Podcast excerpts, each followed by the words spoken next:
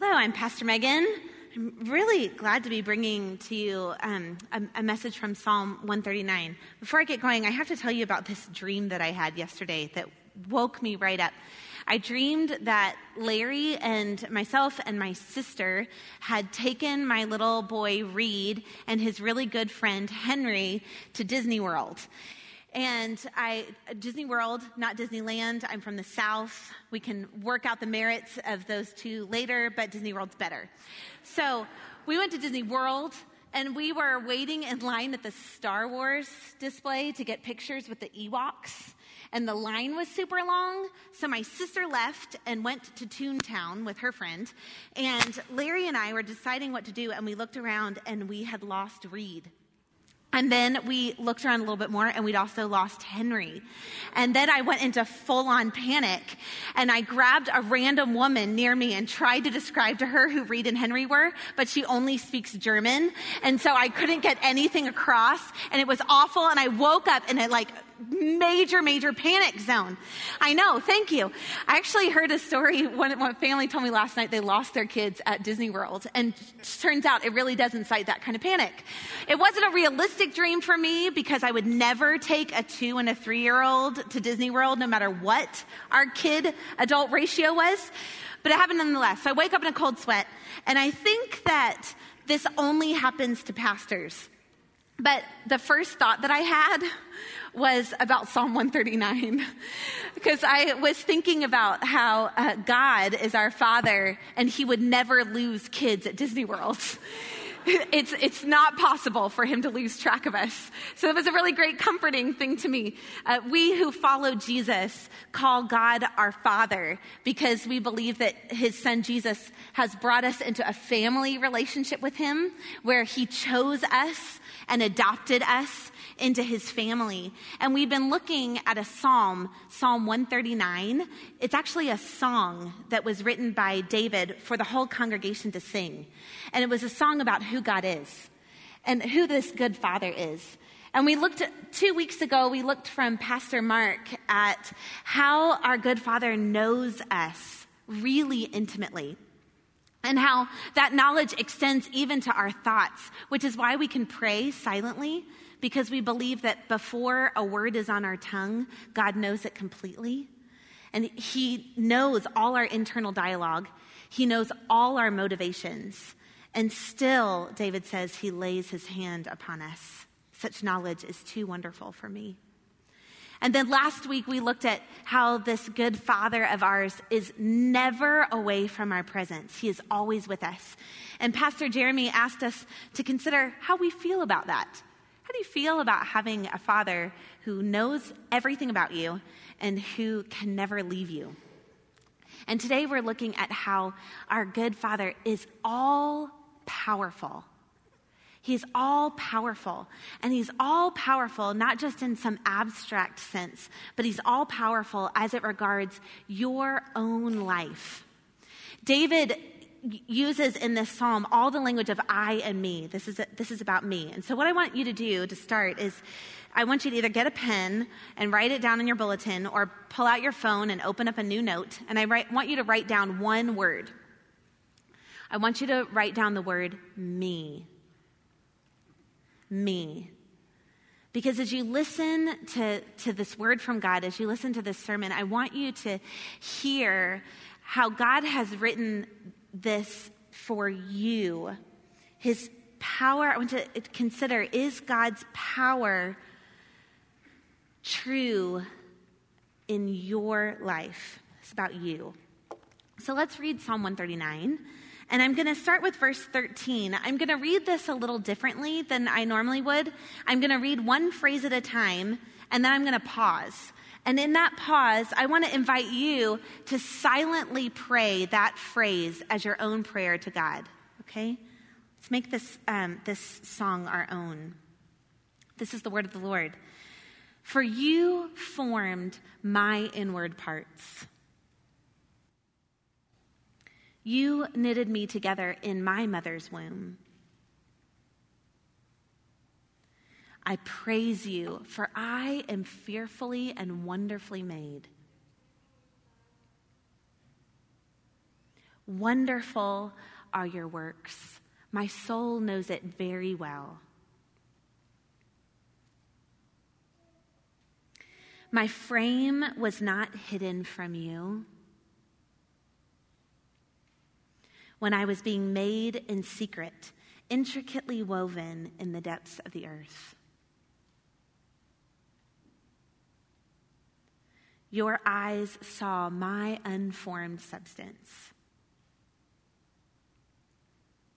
In your book were written, every one of them, the days that were formed for me, when as yet there were none of them.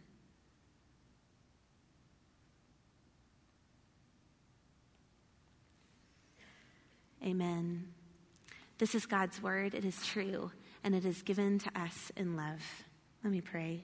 Holy Father, would you speak to us your word anew, that we might believe and know that this is how you speak to us. In Jesus' name, amen.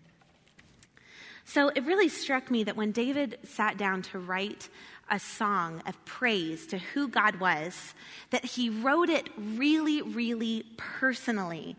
He gave us permission to praise God, the all knowing God, the ever present God, the all powerful God, in our own words. He gave us the words to say, You know me. Where can I go from your presence? You formed me. Maybe it's just me, but when I praise God for those kinds of things, I tend to praise God for things that are happening outside of me. As far as being all knowing, I'll praise God that He knows what's going on in Turkey and He has it all under control. When it comes to God being ever present, thank you, God, that you are with Paul and Diana as they move from the hospital to home. When I pray, praise God for being all powerful, it's thank you, God, that you have the ability to heal Ruth Ann. When I pray, it's a, it's a praise outside of myself.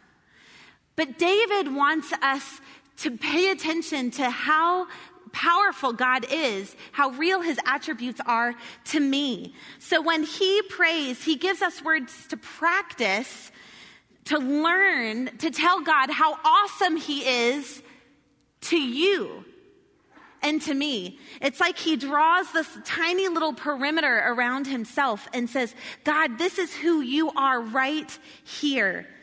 Praising God, by the way, it's not a crazy way to satisfy an egotistical God. When we have healthy relationships, we praise them. I tell Larry all the time how much I love him. I tell Tina Picard, who's our administrative assistant, on a regular basis how grateful I am that she put in her application because I would get so much less work done without her. I tell her all the time what a great worker she is and how glad I am she's on my team. When you have a healthy relationship with God, you tell him just how awesome you think he is about everything all the time. But it's not, I was, I was embarrassed as I was learning to praise God in this psalm that that is not a significant part of my prayer life, how God impacts me right here and now. And so I wonder, does, does praise does praising God for how he interacts with you, is that a significant part of your prayer life?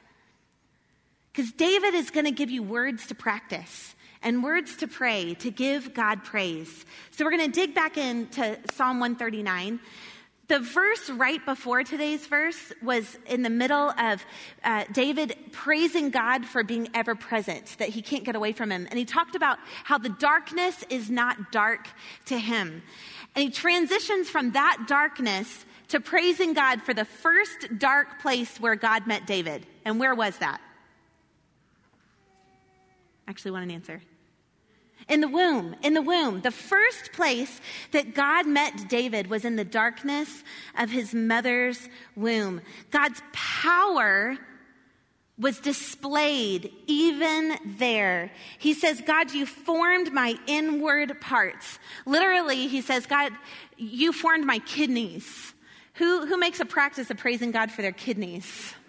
I had a couple doctors in the house who definitely believe, understand the value of the kidney.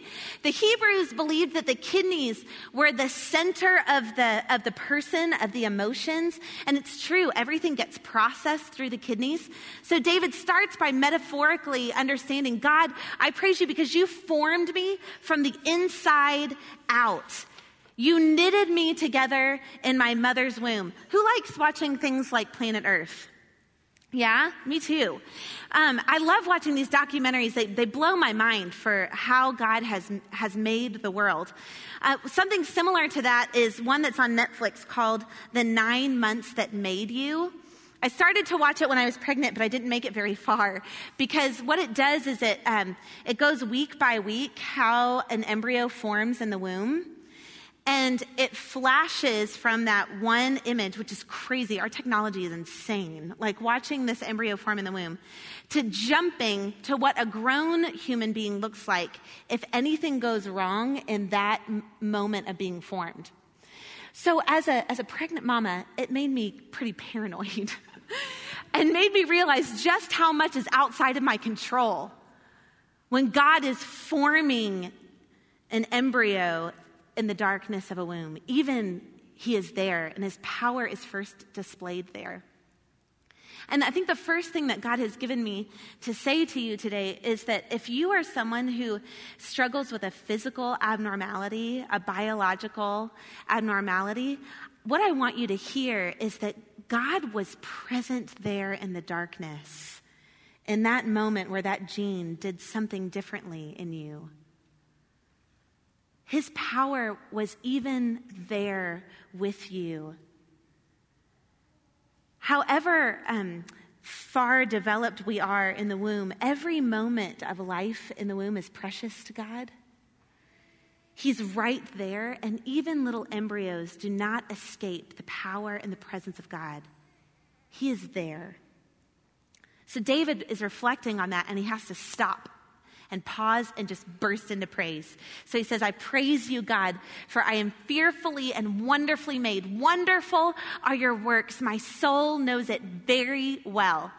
I don't know about you, but when I want to praise God for his wonderful works, I have a lot to choose from. We are very blessed in the Pacific Northwest. Can I get an amen?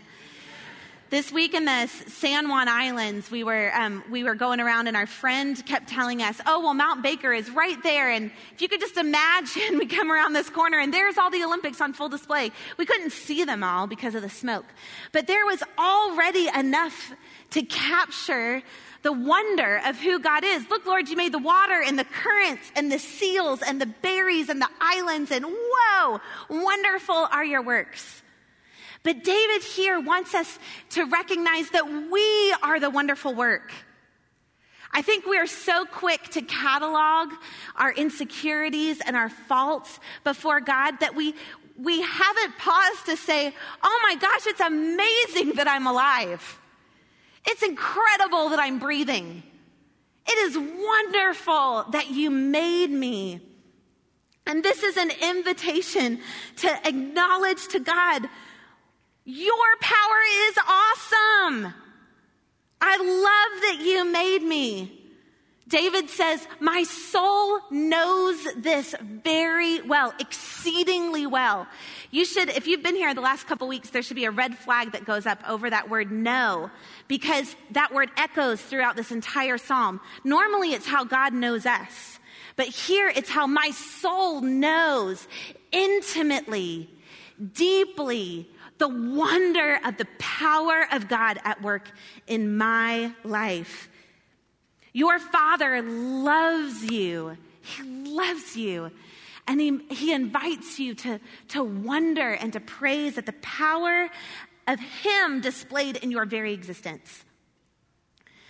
So I want to ask you to, to please, especially young people that are in the room, please, please believe the value that God has in your life please grab hold of the wonder that God has made you very intentionally. His hand is on you and treat your body and your soul for the wonder that it is to be made by a holy God who loves you. Treasure, wonder at how valuable you are to God. I want you to think of um, some of the most valuable things that you own. What are the things that have made every move with you? That you couldn't imagine losing. One of my dad's most valuable treasures is this cup. I can tell you where it's been in every house we've been in. It's just a tin can. But why do you think my dad values that? because one of us made it. I can't claim it. I'm sure my sister would fight me for that. One of us made that cup. It's, it's just a tin can, but somebody picked it to be blue. Somebody glued on, one of his children glued on that little sheep. We, we moved that cotton ball around and glued it on. We learned the lesson in church that Jesus is the good shepherd, and we wrote it across the top, and we gave it to my dad. And so he, he loves that little cup. It's right on his bathroom counter. Wouldn't be anywhere else. It doesn't have value in and of itself. It's kind of irrational that he values it that much. But it has value because of who made it. And those imperfections are probably all the more endearing to him because they evidence that someone's hand was upon that. And you are incredibly valuable. You were handmade by a loving Father. Your value is not based on what you can accomplish, your value is not based on how much you can learn. In fact, those places of imperfection and weakness are a beautiful gift because the New Testament says that God's power is made perfect in our weakness. God's power was first on display in your very creation. And then his power continues to be on display when God meets you, when his presence meets you in the places where you are imperfect, in the places where you are weak. There is the wonder of God. You are valuable because the all powerful God fearfully and wonderfully created you so that your power might be displayed in your very existence and in your weakness. May your soul, may your soul know that very well. After that insert of praise, David returns to this picture again of the power of God in creating him. I want you to hear this in more modern language just so that you can hear it a little fresh. He says, You know me inside and out. You know every bone in my body. You know exactly how I was made bit by bit, how I was sculpted from nothing into something. Like an open book, you watched me grow from conception to birth. I wonder when you hear that, do you rest in that? Do you, do you trust in that? Or does that raise up all kinds of questions for you, for God, about your body, um, about your mind? The all powerful God made you really intentionally. He sculpted you from nothing into something, and He did so intentionally. Then this verse, verse 16, I, I want to read this to you again. He says, In your book were written, every one of them, the days that were formed for me, when as yet there was none of them. This was the verse in the passage that I struggled with the most. Um, mostly because I was thinking about a lot of you. I was thinking about a lot of people I know whose days seem to be extra hard. Thinking about people who have days that seem like too few days to me. And it got me wrestling with the Lord. But what did, who did I ask you to think about today? Me. I asked you to think about me. And when I think about, uh, when I allowed myself whether or not to, um, this passage about God knowing my days and writing all of them, if that was a comfort to me, I could sit in that a little bit differently. The thought of God numbering my days and that being far less than 100 years worth, uh, it's not terrifying for me. And you might feel differently about that, and that's okay. But for me, I really embrace that there is a future where the all knowing, ever present, all powerful God meets me on the day where I breathe my last here and I, and I get to be in his presence. That's a comfort to me, that's a draw to me. Hold that picture for just a minute, but I want, I want to show you a picture that was shared with me last week um, by Nancy Jorgensen. She said it looked like it looked like me. It's called "The First Day in Heaven," and I've been lost in this image for a couple of days. See, God has written my days. God has written your days. And He knows which day when I wake up is the day that I come home. And that's beautiful to me. And I sit and I rest in that. So I want you to see this image of the first day in heaven.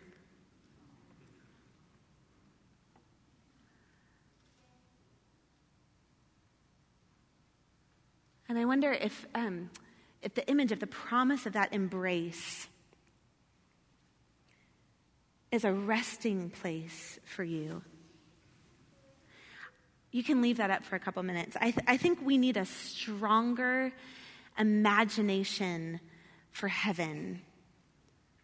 When we're struggling, especially when we're struggling with what seems to be the unfairness of short lifespans, we, ha- who, we who have the privilege of living in Gig Harbor, who have the privilege of vacationing in the San Juans, I think we have um, a hard time having an imagination for heaven because we've got a great bucket list that we could actually fulfill and see a lot of beauty in. But that, that's, y'all, that's a first world problem. The majority of the world does not have a problem having a strong imagination for heaven. I think we have a lot to learn from our brothers and sisters in captivity who wrote songs like Swing Low Swing low, sweet chariot, coming forth to carry me home. Swing low, sweet chariot, coming forth to carry me home. That song is a, it's a welcome of heaven. It's a welcome of the end of your life. It's a come and get me. I'm ready. And I, I, I know that we grieve the loss of our children, we grieve the loss of our friends when they leave too soon, and of course we do. But I pray that we would believe about heaven in such a way that we would understand that our loss really is their gain, that this is what they go home to. Thank you. You can take that down. I just confess to you that um, I do rest easy for my own sake, but I am human, okay? So I am genuinely terrified at losing Larry or my son or my parents before I'm ready. So I know that um, a, lot of us in the circumstances that we're in, when we read this psalm, that God knows our days and wrote them in a book, and He knows every one of them, that that can raise a lot of questions. So there's two things that I want to give you to hold on to. And the first is that image of heaven. I pray that you would ask God for a stronger imagination for heaven. And the second thing that I want to give you is an absolute promise from God that you will get an explanation for the sufferings of today. There's a final image that God has given us. He gave it to a man named John, and it's recorded in the, in the end of the Bible. And this book comes up again, this book that all our days were written in. This book comes forward as a record of all of human history. Every one of your days is recorded in this book. Every one, every day of the entire human race is recorded in this book. And God gives us a vision promising us that there will be a day when that book comes out and where we get to understand why children are born with defects when God is present in all of his power in the womb. We will get to understand one day why it is that my friend's mom went home to be with Jesus when she was still very young. We will get an explanation for that. And I love this picture. I want to share it with you. It's in Revelation chapter 5. When this book comes forward, John says he saw a mighty angel proclaiming with a loud voice, Who is worthy to open the scroll and to break its seals? He's saying, Who's worthy to read human history and then interpret it and make sense of it? Who's worthy to do that? And no one in heaven or on earth or under the earth was able to open the scroll or to look at it. So I began to weep loudly because no one was found worthy to open the scroll, to read human history, and to make it make sense. Deep weeping. And one of the elders said to me, to John, Weep no more. Behold, the lion of the tribe of Judah, the root of David, the one we were singing to, the roaring lion who came out of the grave. That's Jesus. Jesus has conquered. He has the victory over sin and death and our enemy.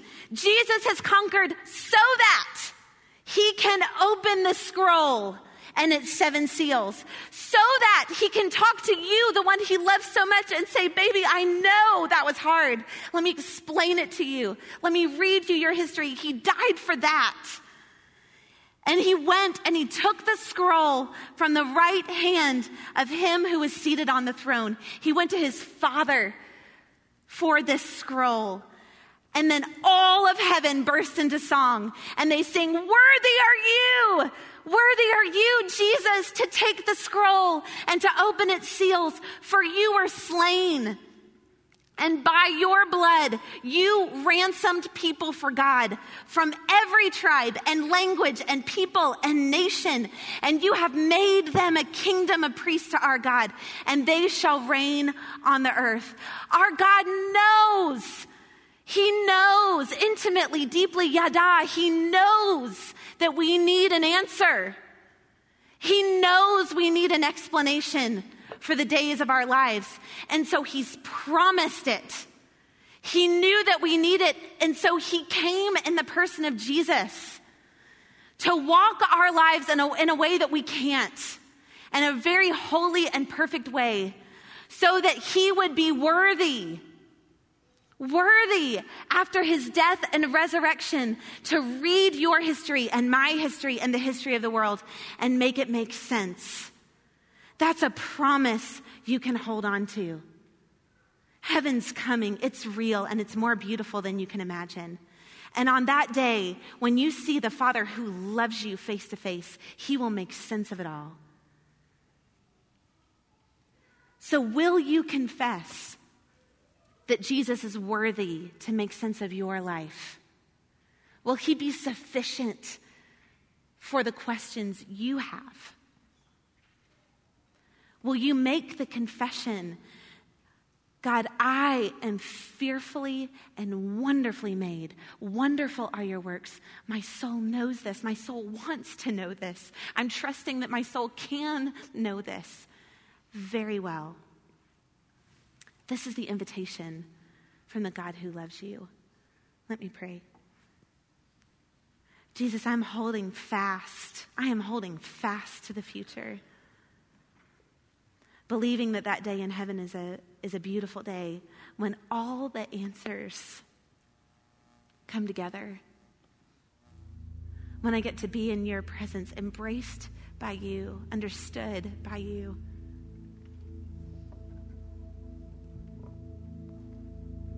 I know I can say that really strongly, Lord, but I want to pray with the people here this morning that aren't able to say that with such conviction.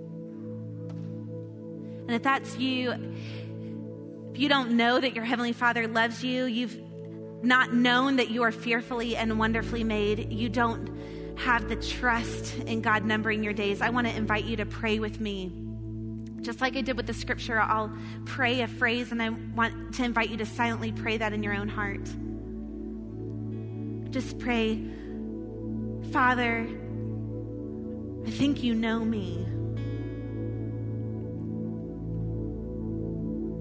Father, I want to believe that you made me on purpose.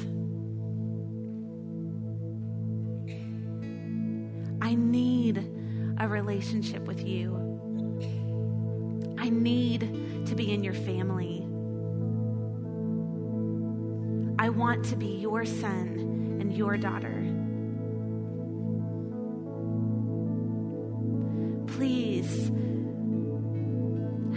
Believe who you are.